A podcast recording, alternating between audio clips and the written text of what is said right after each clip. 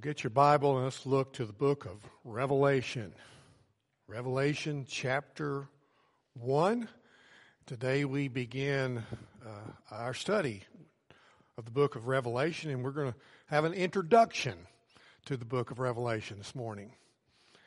Um, I want to read the uh, first three verses of this great uh, book, chapter 1 verses 1 through 3. This is the Word of God. The revelation of Jesus Christ, which God gave him to show his bondservants the things which must soon take place. And he sent and communicated it by his angel to his bondservant John, who testified to the word of God and to the testimony of Jesus Christ, even to all he saw. Blessed is he who reads and those who hear the words of the prophecy and heed the things that are written in it, for the time is near. Let's pray together. Our Father, we humble ourselves before you this morning, our great and mighty God. We thank you for the revelation of Jesus Christ that you have given to us, preserved for us over these years. And we ask that this morning that you would open our eyes to see your glory in a greater way. We pray, Lord, that you would help us uh, to uh, have a, a new desire in our hearts to understand who you are and what your plan is for us and for this universe. And so, Father, we we, we commit ourselves to you this morning and, and ask you uh, to just move me out of the way. Help me not to be a hindrance, but Lord, help me to speak in a way that would benefit all of your people gathered here today. We ask this now in Jesus' name. Amen. The, the, the late British Prime Minister Winston Churchill once described the former Soviet Union as a riddle wrapped in a mystery inside an enigma. And many Christians view the book of Revelation in a similar way. They look at all of the uh, imagery, all of the, the drama, all of the symbolism, and they just kind of are overwhelmed. As a result, many people, many Christians avoid uh, any serious study of the book of Revelation. Uh, many pastors never preach through that book. I, have had pastors tell me, I'm just not going there. Uh, it's too controversial. Uh, people don't get it. I'm just not going to preach through the book of Revelation. Even John Calvin, uh, the great commentator of the Reformation, uh, said that he wrote uh, commentaries on every other book of the Bible, never wrote a book on Revelation, said he just didn't understand it. And, you know, I can, I can identify with that. I remember my mom, uh, reading the book of Revelation to me when I was a, a, a young boy, and, and I, I, just, I just thinking about, I started thinking about how scary it is. Man, it's just all those things that were happening. Then when I became a Christian, I, I began to, to read it again, and I really wanted to understand it, but I didn't have a, a, biblical foundation. I didn't even know enough sometimes to, to even understand it. And, and I, I started looking for resources. I, I, came across Hal Lindsey's book, The Late Great Planet Earth. Probably some of you have, have read that book. Uh, and, and he wrote from a dispensational, premillennial perspective. I didn't even know there was any other view. That's all I, I knew. And, and, and then when I, I went to seminary and I be, and I started uh, learning about all the, the myriad of ways that people approach the book of Revelation, I became confused. I mean, seriously confused. And I'm thinking, I really want, I want to be open minded. I want to really and truly understand what this book says, and I, I want to make sure I've got it right. That began my serious study of the book of Revelation.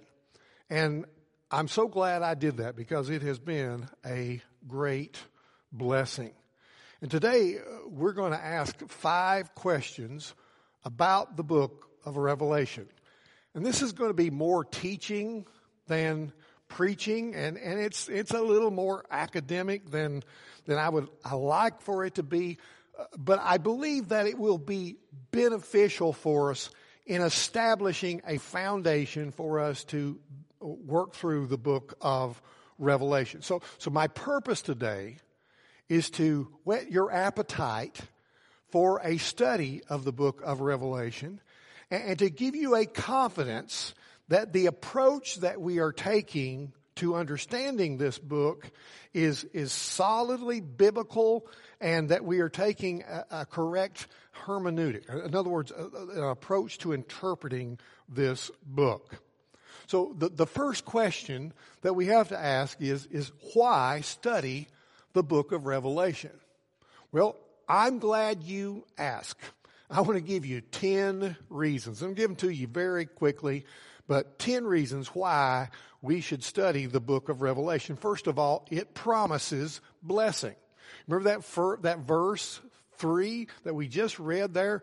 Blessed is he who reads and those who hear the words of the prophecy and heed the things which are written in it, for the time is near. You see, to avoid studying the book of Revelation is to miss out on the blessings that God has intended for his people to hear and understand when they, when you hear it and obey it. Now, he's not talking about curiosity I want to know what's going to happen in the end time. He's talking about understanding these things and being obedient. There's a great blessing in studying it for the purpose of obeying. So to ignore the book of Revelation is to forfeit a, a rich treasure in the Word of God. And, and secondly, it is the inspired Word of God. It claims inspiration for itself. Verse 1 tells us that it is the revelation of Jesus Christ, listen, which God gave to him to show to his bondservants. You see, this book is from God. God gave it. He gave it to us. And verse 2 tells us that John testified of the Word of God and of the testimony of Jesus Christ, even to all that he saw. So, this is the Word of God, it says. This is the testimony of Jesus Christ. And it was, it was given to us that we might understand that Jesus is not just the Lamb of God who takes away the sin of the world, but that he is the lion of the tribe of Judah who will take back this universe from the usurper. That's why I've chosen as the title for our study in the book of Revelation, the lion and the lamb. Because in the, in the, in the gospels, we see Jesus as a, as a lamb. In Revelation, we see that he's not only a lamb, but that he is the lion and that he will bring about judgment upon this earth for the unrighteousness. You know, it has been estimated that 278 verses of the 404 verses in Revelation allude to old, the Old Testament scriptures. In other words, we're, we're seeing the book of Revelation reach back into the Old Testament and, and to, and, and tying it all together for us. This is the Word of God. Revelation is the inspired Word of God. Third, it reveals the glory of God. It presents God the Father in His glory and majesty. It describes him there, as you can see, as, as holy and true and omnipotent, wise, sovereign, eternal, just to name a few. I don't have time to go through it all, but it's incredible all that he shows us. It reveals the depravity of man, number four.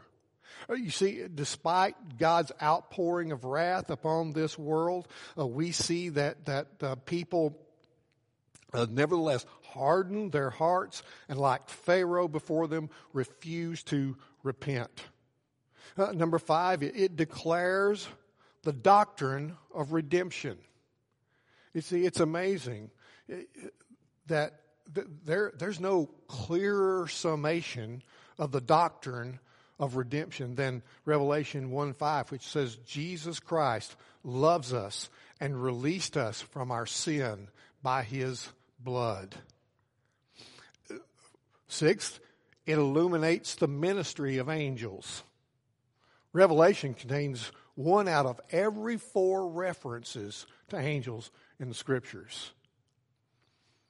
Number seven, it warns of the dangers of sin and, of course, of, of compromise with the world. We see the results, we see the consequences that come because of sin in this world. Uh, Number eight, it teaches the priority of worship. Everywhere you look in Revelation, you see all creation bowing down, worshiping God, worshiping the Son, uh, over and over, uh, crying out, "Holy, holy, holy," and and just giving glory and honor and majesty uh, to the Lord. It, it teaches the priority of worship. When people, when Jesus Christ is truly revealed in the minds and the hearts of people, you know what happens? People worship. When you understand who God is, you worship Him. And it, it, number nine, it is the greatest source of eschatology. Now, eschatology means the study of last things. Eschatos means last things in the Greek. Ology, of course, is study. So this is, it contains more details about the end time than any other book in the Bible.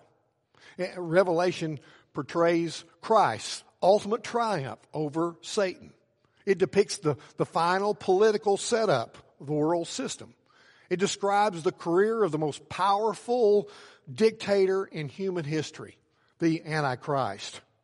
It mentions the, the rapture in, in, of the church in, in uh, Revelation chapter 3 and verse 10. It describes the seven year time of tribulation, including the three and one half years called, that we know as the Great Tribulation. Uh, it reveals the second coming of Christ.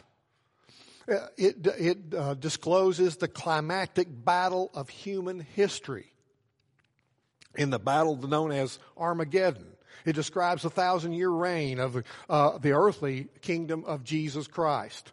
It, it unveils the final judgment of unrepentant sinners at the great white throne of judgment. It describes the final state of the wicked in hell, we know as the, the lake of fire. It describes the redeemed in the new heaven and the new earth. And it shows us that paradise is, that paradise that was lost is regained. So you see, in this sense, Revelation, the, the last, or the, fir, the last book of the Bible, stands in contrast to Genesis, the, the first book of the Bible. Uh, you see, Revelation is the consummation of all things, whereas Genesis was the, the book of origins, the, be, the book of be, the beginning of all things. And, and look at this picture here. Uh, in Genesis, we find that uh, Satan was victorious, but in Revelation, Satan is defeated. In Genesis, judgment is declared, and in, in Revelation, judgment is executed. In Genesis, the curse is imposed, but the curse is removed in Revelation. In Genesis, we find the gates of the garden are closed and we have angels guarding them to keep them from coming back in. But in Revelation, what do we find? The gates of heaven are open and angels are inviting the, the saints to come in. In Genesis, we find sweat and tears uh, as a result of the curse, but in Revelation, we find the tears have been wiped away. In, in Genesis, paradise is lost. In Revelation, paradise is regained. Now, but don't forget where we are. Preeminently, the book of Revelation is the revelation of Jesus Christ. That's number 10. And it describes him by many titles. It says that he is the faithful witness that he is the firstborn of the dead, that he is the ruler of the kings of the earth, that he is the Alpha and the Omega, that he is the first and the last, that he is the living one, that he is the one who holds the seven stars in his right hand and the one who walks among the seven golden lampstands. He is the one who has the sharp two-edged sword coming out of his mouth. He is the son of God. He is the one who has eyes like flame of fire and feet like burnished bronze. Uh, he is the one who holds the seven spirits of God and the seven stars. He is the one who is holy and true. He is the holder of the key of David, the one who opens and will not, or one, no one will shut, and the one who shuts and no one will open. Uh, he is the one who is holy and true. And he is the Amen, the faithful and the true witness in the, the beginning of creation of God. He is the lion of the tribe of Judah. He is the root of David. He is the Lamb of God. He is the Lord, holy and true. He is the one who is called faithful and true. He is the Word of God. He is the King of kings and the Lord of lords. He is the Christ, Messiah, ruling on earth with his glorified saints. And Jesus is the root, the descendant of David, the bright and morning star. That's who, that's our Lord. Now see, if you, if you, if you skip the book of Revelation, look what you miss. And Revelation also uh, uh, affirms the full deity of Jesus Christ. You see, he possesses all the attributes and all the prerogatives of God Himself. It tells us that He is sovereign, that He is eternal, that He has the right to judge men, that He decides who lives and dies, that He is the one who receives worship, that He is who one who sits on the throne and rules. Jesus Christ is God. And finally, Revelation affirms again His, His equality of essence with God the Father by attributing to him all the attributes, all the characteristics of God himself. And all those things are ascribed to Jesus Christ. See, far from being the, the mysterious, incomprehensible book many imagine it to be, Revelation has a purpose to reveal truth, not to conceal it. So many people think of Revelation as holding, as hiding something. No, its purpose is to reveal. In fact, that's revealed in the title the revelation of Jesus Christ. In other words, it's telling us that this book reveals Christ to us. Uh, revelation translates the Greek word apocalypsis. Now, in our world today, when we hear the word apocalypsis, you know what we think about? We think of an apocalypse. And we think of an apocalypse as some horrible end time event, some, you know, the, the destruction of the world. That's what we kind of think of. But in reality, the word apocalypse means to reveal. It means to uncover. It, it means to, uh, to disclose. It's used in the New Testament uh, to speak of revealing spiritual truth. Uh, to the manifestation of, of the sons of God. And it's used to describe Christ, both Christ's first coming and his second coming. So it's a, in each case, it's a revealing of Jesus Christ. And, and, and usually it has to do with something that was formerly hidden, but now has been made known or at least maybe it was partially hidden. Now it's fully developed in its, in its revelation. So revelation unveils truth about Jesus Christ and clarifies features of prophecy that were only hinted at previously in other parts of Scripture. It's kind of the full unveiling, as it were. So, why study the book of Revelation? We have lots of reasons. I just, I just limited it to 10. That's one of, the, one of the hardest things to do today is to limit what I have to say about this great book. The second question is this. Who's the author? Who wrote this book? Well, four times in Revelation, the author identifies himself as John. Now, the early church unanimously affirmed that this was John the apostle, the son of Deb- uh, Zebedee, one of the 12 apostles, the author of the fourth gospel and of the epistles that we know of as John. And writing in the early second century, one of the church fathers, Justin Martyr, says this quote, There was a certain man with us whose name was John, one of the apostles of Christ, who prophesied by a revelation that was made to him that those who believed in our Christ would dwell a thousand years in Jerusalem, and that thereafter the general and, in short, the eternal resurrection and judgment of all men would likewise take place. So, Justin Martyr lived in the city of Ephesus one of the cities to whom Revelation was written and delivered. And so his testimony is especially certain. So th- there is, uh, there are many others that would uh, affirm this, but so we unquestionably say it was John, the son of Zebedee, one of the twelve apostles, the one who wrote the Gospel of John and the epistles of John. This is the one who wrote the Revelation of John. And you remember in the Gospel of John, that John tells us that these things were written so that you might know that Jesus is the Christ and that believing in him you might have eternal life, right? That's why he wrote that book. And then when you get to the epistles, he writes the epistles for the purpose, he says, so that you might know for certain, that you not know for sure that you have believed. In other words, be sure. And then when we get to Revelation, what's he telling us? He's saying, be ready. So believe, be sure, and be ready. That's his message. So the, the, the, third question is this What is the date? When was this written? Well, Revelation was written in a time when the church was undergoing persecution. Uh, John had been exiled on the island of Patmos, which was a basically was a penal colony, colony, and the church as a whole was undergoing uh, persecution. The, the, as we read the book of Revelation, we learn that at least one believer had already been martyred, and more persecution loomed on the horizon.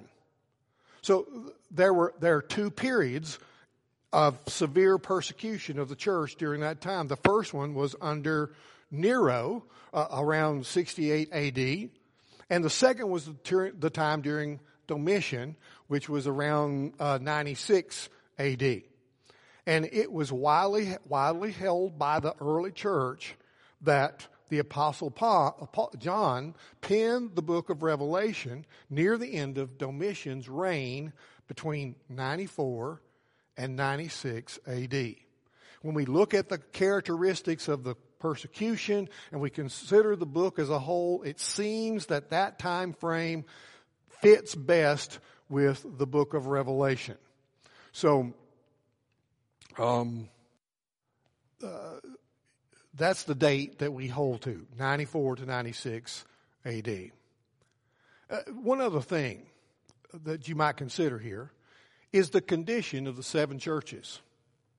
When we look at the uh, books uh, like uh, churches like Ephesus, Colossae, um, and we look in First and Second Timothy, we see that those churches were spiritually healthy overall.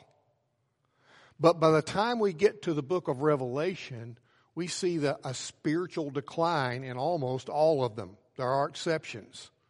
And so you see what we're looking at is we're seeing we're seeing a period of time from the time they were established in the 60s until the, the 90s, we, we have seen a spiritual decline. And this is addressed in the book of Revelation. So we, we, we hold to this later date. Now, how do the, the fourth question, and boy, this is, this is the biggie.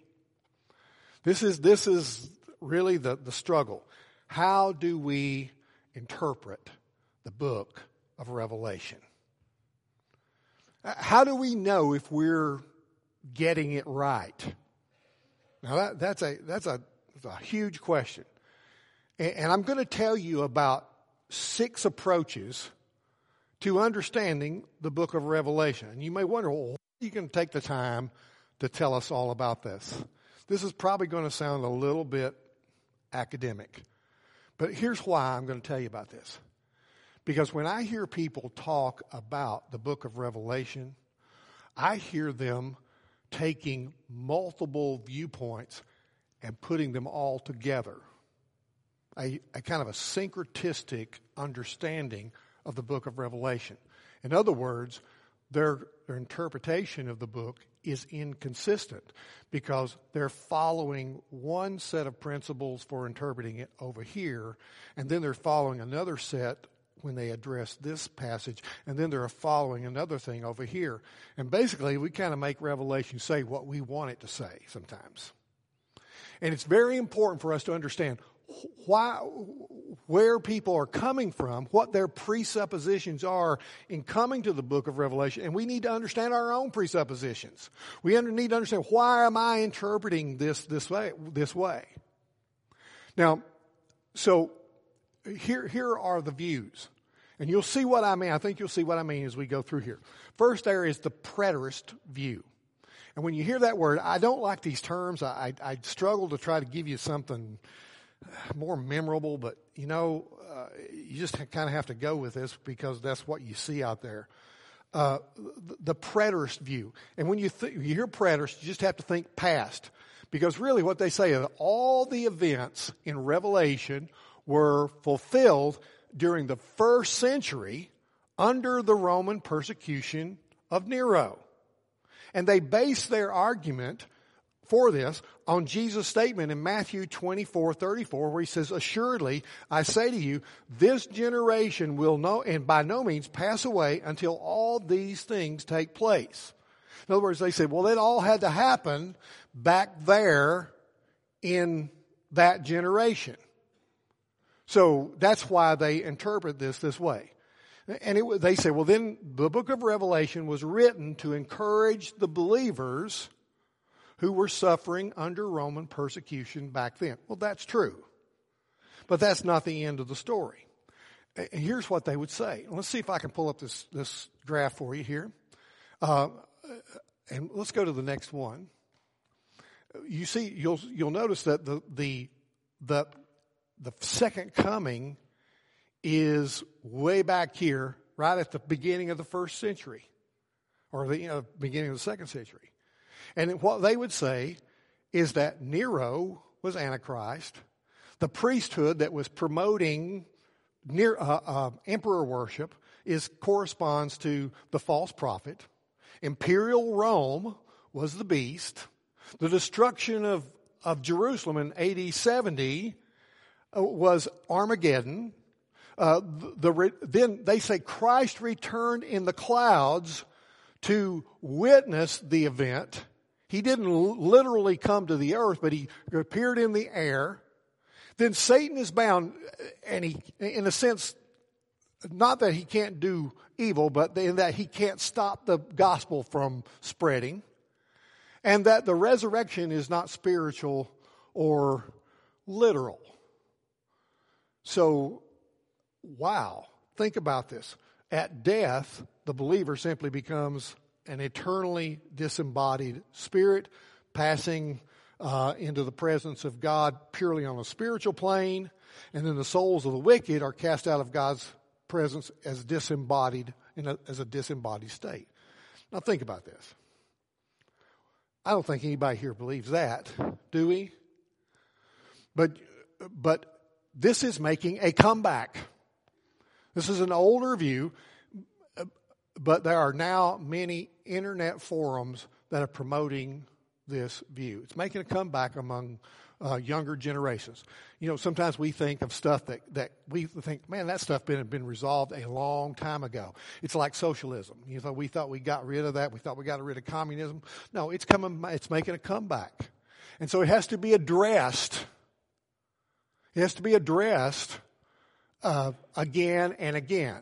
And so these kind of views, these things that we see here, uh, have to be addressed. Now, then there's the, the second view. It's called the continuous historical view. Historicist, if you if you are looking uh, for that in, in textbooks or that kind of thing. Uh, the continuous hor- uh, historical approach finds in Revelation a record of the sweep of church history from apostolic times until present. In other words, they, they look at history and they say all these events will happen at intervals in history until the time of Christ. So it covers all this this time these these events, and uh, it's a it's a um, it's a, a kind of a symbolic presentation of the entire course of history. And you'll notice that there's no inter, there's nothing really happening in between those, but uh, events. But because they look at it as as a, a spiritual representation.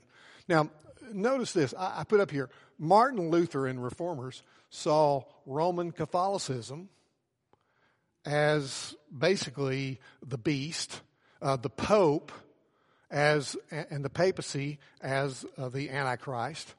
That's how they. That's how they view this. Is this is this is coming in history, and this is an event.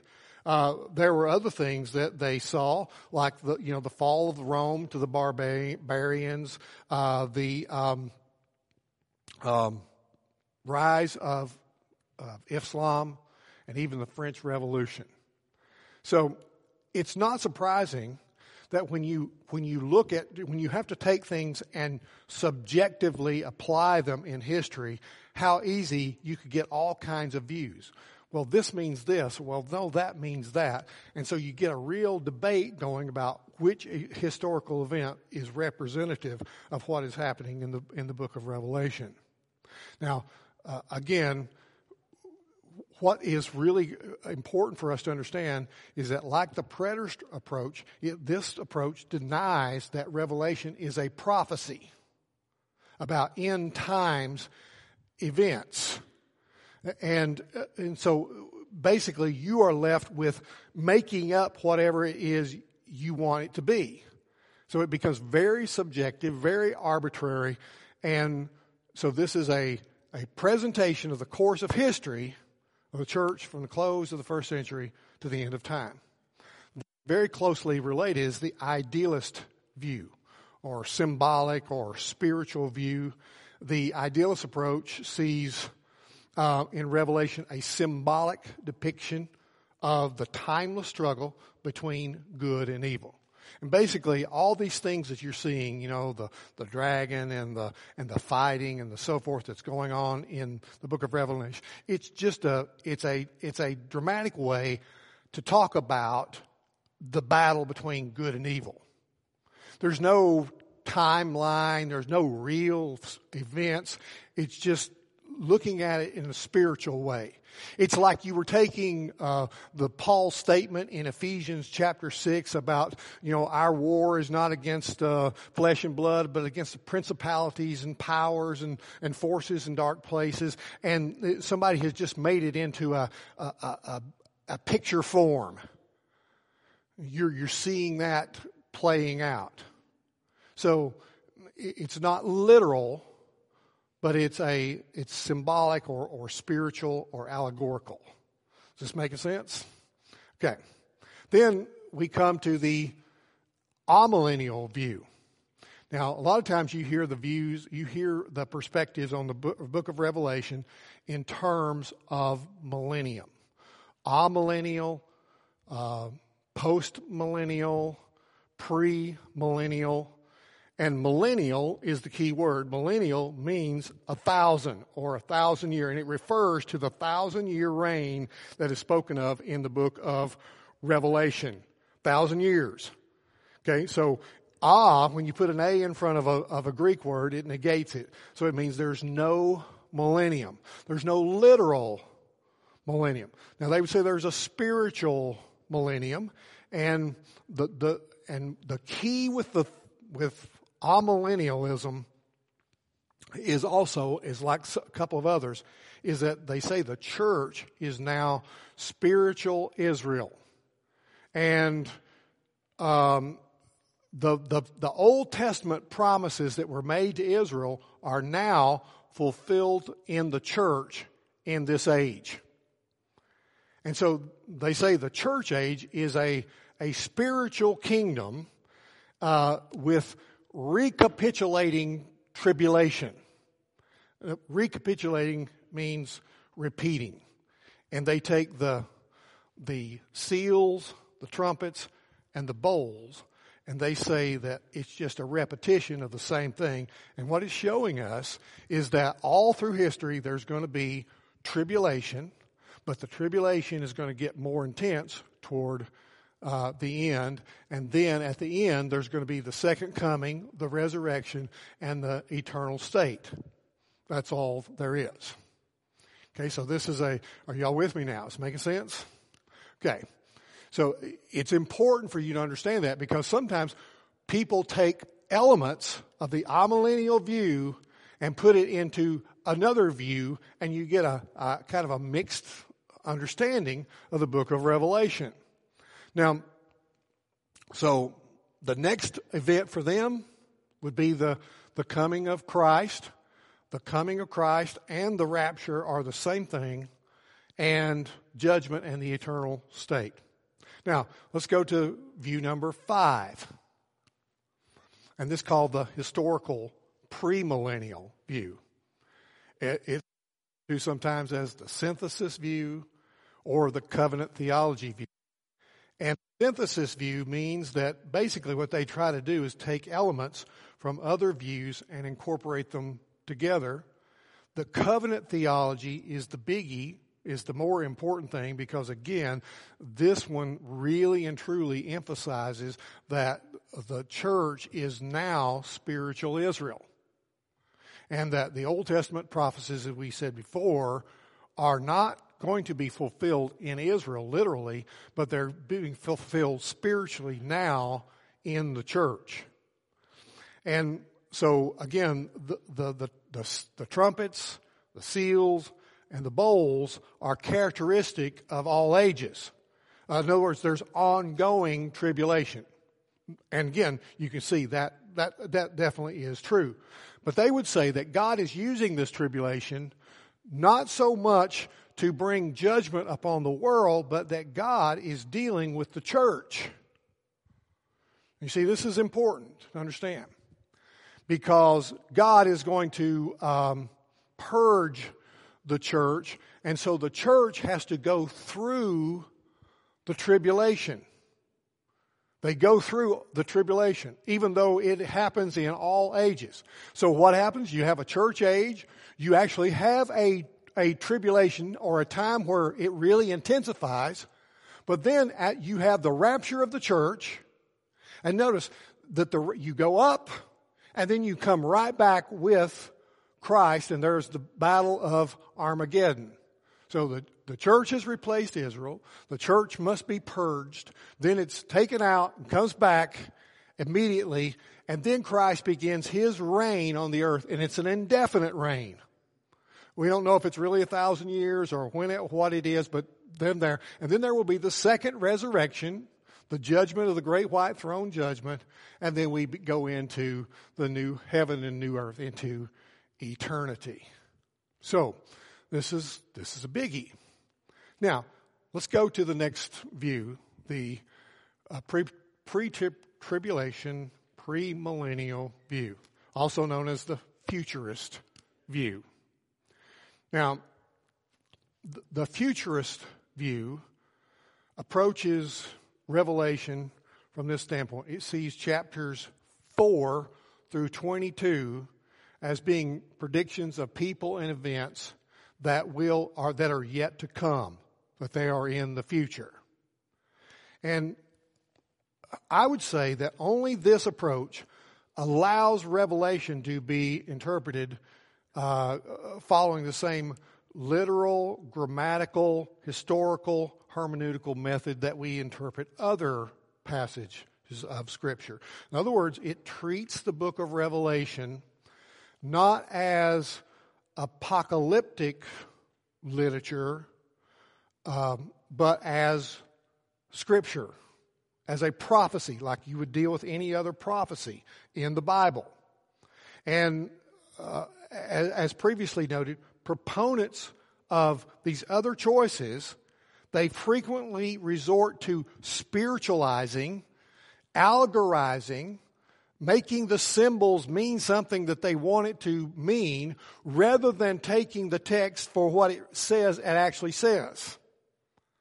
And uh, the, the futurist approach, in contrast, I believe, does full justice to revelation as a, as a prophecy. So if I'm dealing with a prophecy in Ezekiel, then what do I do? I explain that prophecy for what it means. There was a prophecy uh, in in one of the books, uh, in the book of, of Genesis. It says that God was going to provide a a Messiah. Genesis chapter three and verse fifteen. You remember we looked at that last time. It's a promise that God is going to bring redemption. That that the, the Redeemer is going to crush the head of the serpent. You know when that was made? That was made at the beginning of the world. Do you know when the prophecy is fulfilled?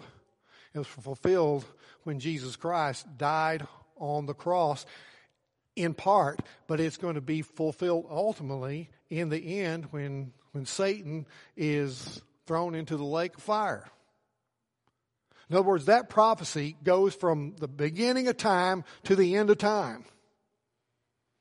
And so sometimes people say, well, you, well then did that, did that prophecy have meaning for Adam and Eve? Yes. Does it have meaning for you and me?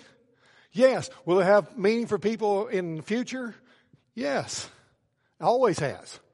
And see, sometimes what happens is people say that this uh, this view robs um, people of their uh, uh, the, to whom it was written of the meaning or of the significance. Here's what John Walvoord says about that in reply to that. He says, much of prophecy of the Bible details the distant future, including the Old Testament promises of the coming Messiah.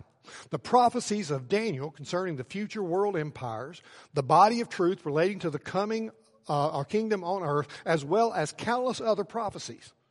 If the event of chapter 4 through 19 are future, even from our viewpoint today, they teach the blessed truth of the ultimate supremacy of God and the triumph of righteousness. The immediate application of distant events is familiar in scripture as for instance 2 Peter 3, 10 through 12, which speaks of the ultimate dissolution of the earth. Nevertheless, the succeeding passages make an immediate application Wherefore, beloved, seeing that you look for such things, be diligent. In other words, what he's saying is that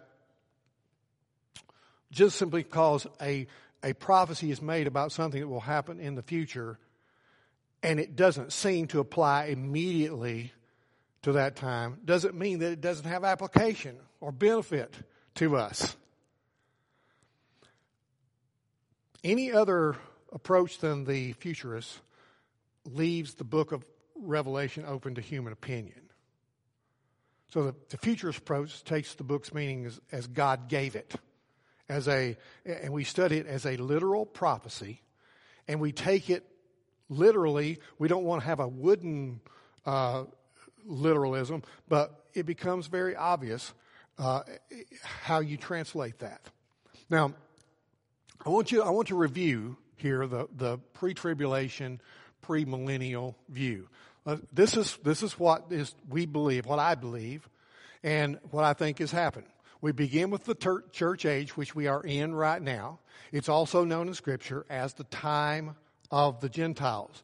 The next event on the calendar, on the prophetic calendar, is the rapture of the church. And that can happen at any moment. Any moment. It could happen right now.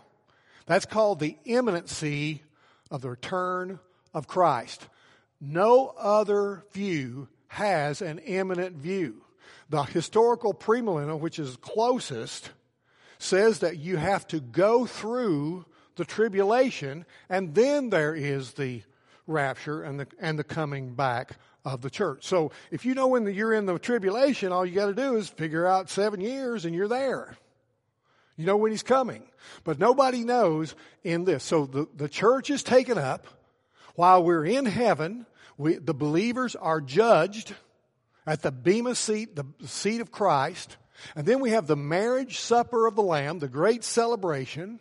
And then while that is happening down below, you have the seven years of tribulation. And that is Daniel's 70th week. That was a prophecy that Daniel made, and I'll explain that in greater detail as we go through it. But this is God dealing with Israel. God cut short his dealing with Israel by seven years. It was prophesied that they would have 49 years. Oh, oh, seven years were cut off of that and this is the time that God is dealing with Israel. 144,000 evangelists are going to be uh, sealed and they're going to be uh, telling the world about Jesus Christ and they're going to turn to Him. All Israel will be saved, the Bible tells us. That's when it's going to happen. At the end of that time, there's going to come the second coming of Christ. Satan will be uh, bound and then we enter into 1,000 year, a thousand year reign of, of Christ on the earth, as promised in the Old Testament.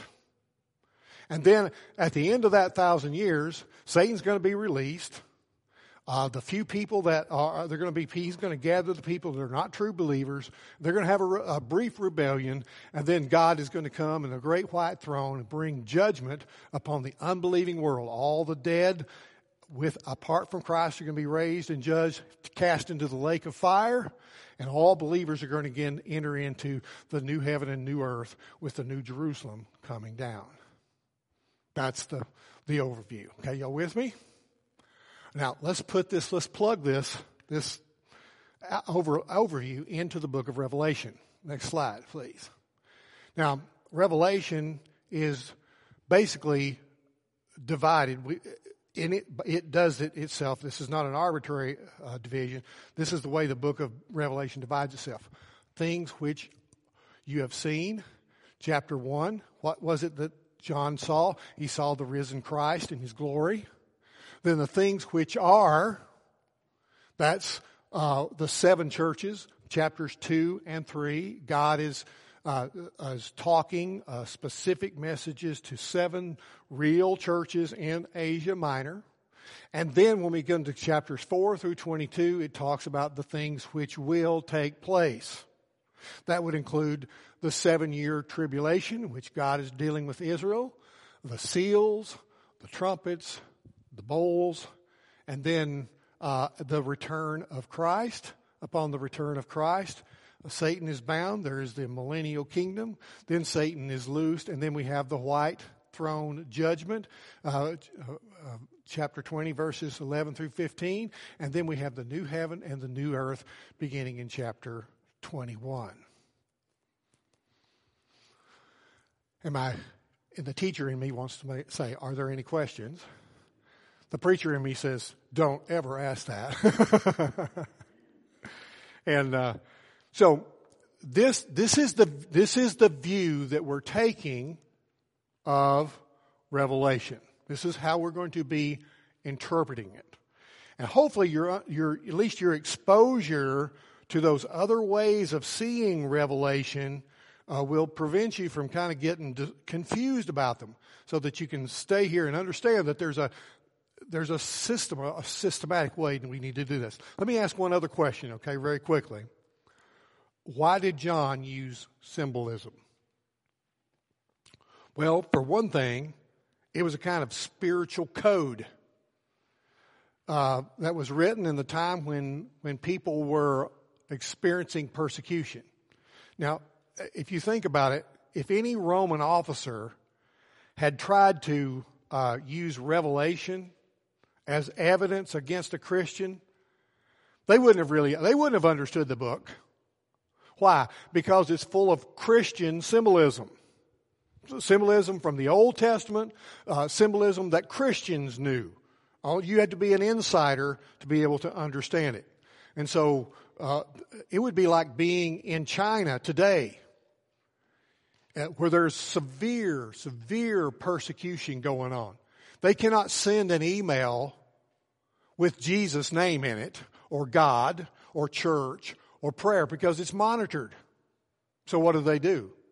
They have other ways of speaking about God. And they use, they use symbolism. They use other ways to communicate so that they are not persecuted more harshly than what they are. And but an even greater reason is that symbolism, you see, is is not weakened by time. John was able to uh, draw upon the great images in God's revelation and symbol them, you know, in a very dramatic way that has encouraged uh, persecuted saints for centuries. But listen, uh, don't conclude that because that John is using symbols, that these things are not real. They are. In other words, they are symbols, but they're th- symbols that refer to realities in the world. Spiritually, sometimes, yes, and, but also very real realities. Um, we acknowledge that symbolism is inherent in apocalyptic uh, literature, but we deny a wooden uh, translation of that. When you look at the book of Revelation, the symbols are oftentimes explained to us. Jesus, it will, it will tell us that uh, the, the, the seven stars are the seven uh, churches, or he tells us the seven, Jesus stands among the seven lampstands. He tells us the lampstands, they are the churches. He explains it to us. So many things are explained for us, even though it's using symbolism. Uh, his hair is white like wool. And when you hear the word like, you're, you know, you're dealing with a simile. It doesn't mean that his hair is literally white, uh, literally wool, but it means that it's white like wool is white. That's, that's, the, that's the whole idea. So there's a lot of symbolism, and there's some things that's very mysterious. Some things are not, not told, and some things are meant to be held in a mystery. We just can't understand all that there is to know. But God tells us in a great way these things. And again, I think the third reason why John used symbolism was, was not only to convey um, information, but also to impart values and to arouse emotions. You think about, uh, you know, John says he could have written, there's going to be a dictator that rules the world. But then he chooses to show us a great beast rising up out of the sea. You see, that's, that's visually, emotionally, that's much more powerful than saying, well, there's going to be a world dictator. It, it, and, it, and, it, and it carries with it uh, memories. It, it, embeds it in the minds and the hearts of people, and especially when people come under persecution. And one of the first things that always happens is they try to eradicate the Word of God from the hands of the people of God. Try to stop that. And so these things were mnemonic, they were uh, emotional, they were, uh, they were powerful ways of communicating. And, and again, if you do not have an adequate understanding of the Old Testament, a lot of these things don't make sense to you. Because a lot of these symbols come from the Old Testament and they make they have a meaning because we understand them from there. The book was originally written to seven real churches in Asia Minor. And Jesus tells us that if we read this book aloud, talking about preaching it, declaring it, we read about it and we obey it, it brings great blessing to our lives. And, and I would pray that we would do that. We would receive great blessing as we study the book of Revelation. Now, I know that's a lot of information, and I know that was kind of a little, little academic, but we'll jump in the next time and we'll get into the to the meat of the text and begin to dig out what God has for us there. So thank you for your time today, your consideration. May God bless us as we study the book of Revelation. And you are dismissed.